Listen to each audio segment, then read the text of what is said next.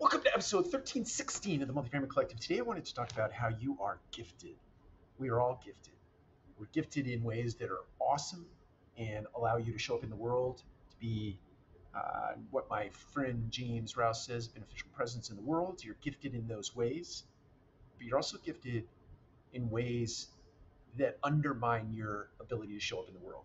One of those ways that we are gifted is that we uh, are gifted at finding ways to escape those things that are causing struggle in our lives or escaping struggle, period.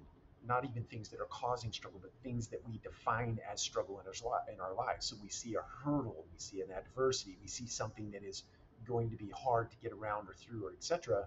And we find a way to escape. Whatever that escape is, there are subtle ways of escape, there are more dramatic ways of escape, but we are very talented, we are very gifted as it relates to finding escape and my encouragement to us as we move into a new year, when we start to turn, we end this chapter, so to speak, and we start a new chapter in 2023, is to find ways to avoid those escapes, find ways to go deep into your internal self, find ways to build character, find ways to create or manufacture circumstances and events that help you get the reps in that allow you to build so that when you do have real adversity in your life, you're prepped for it.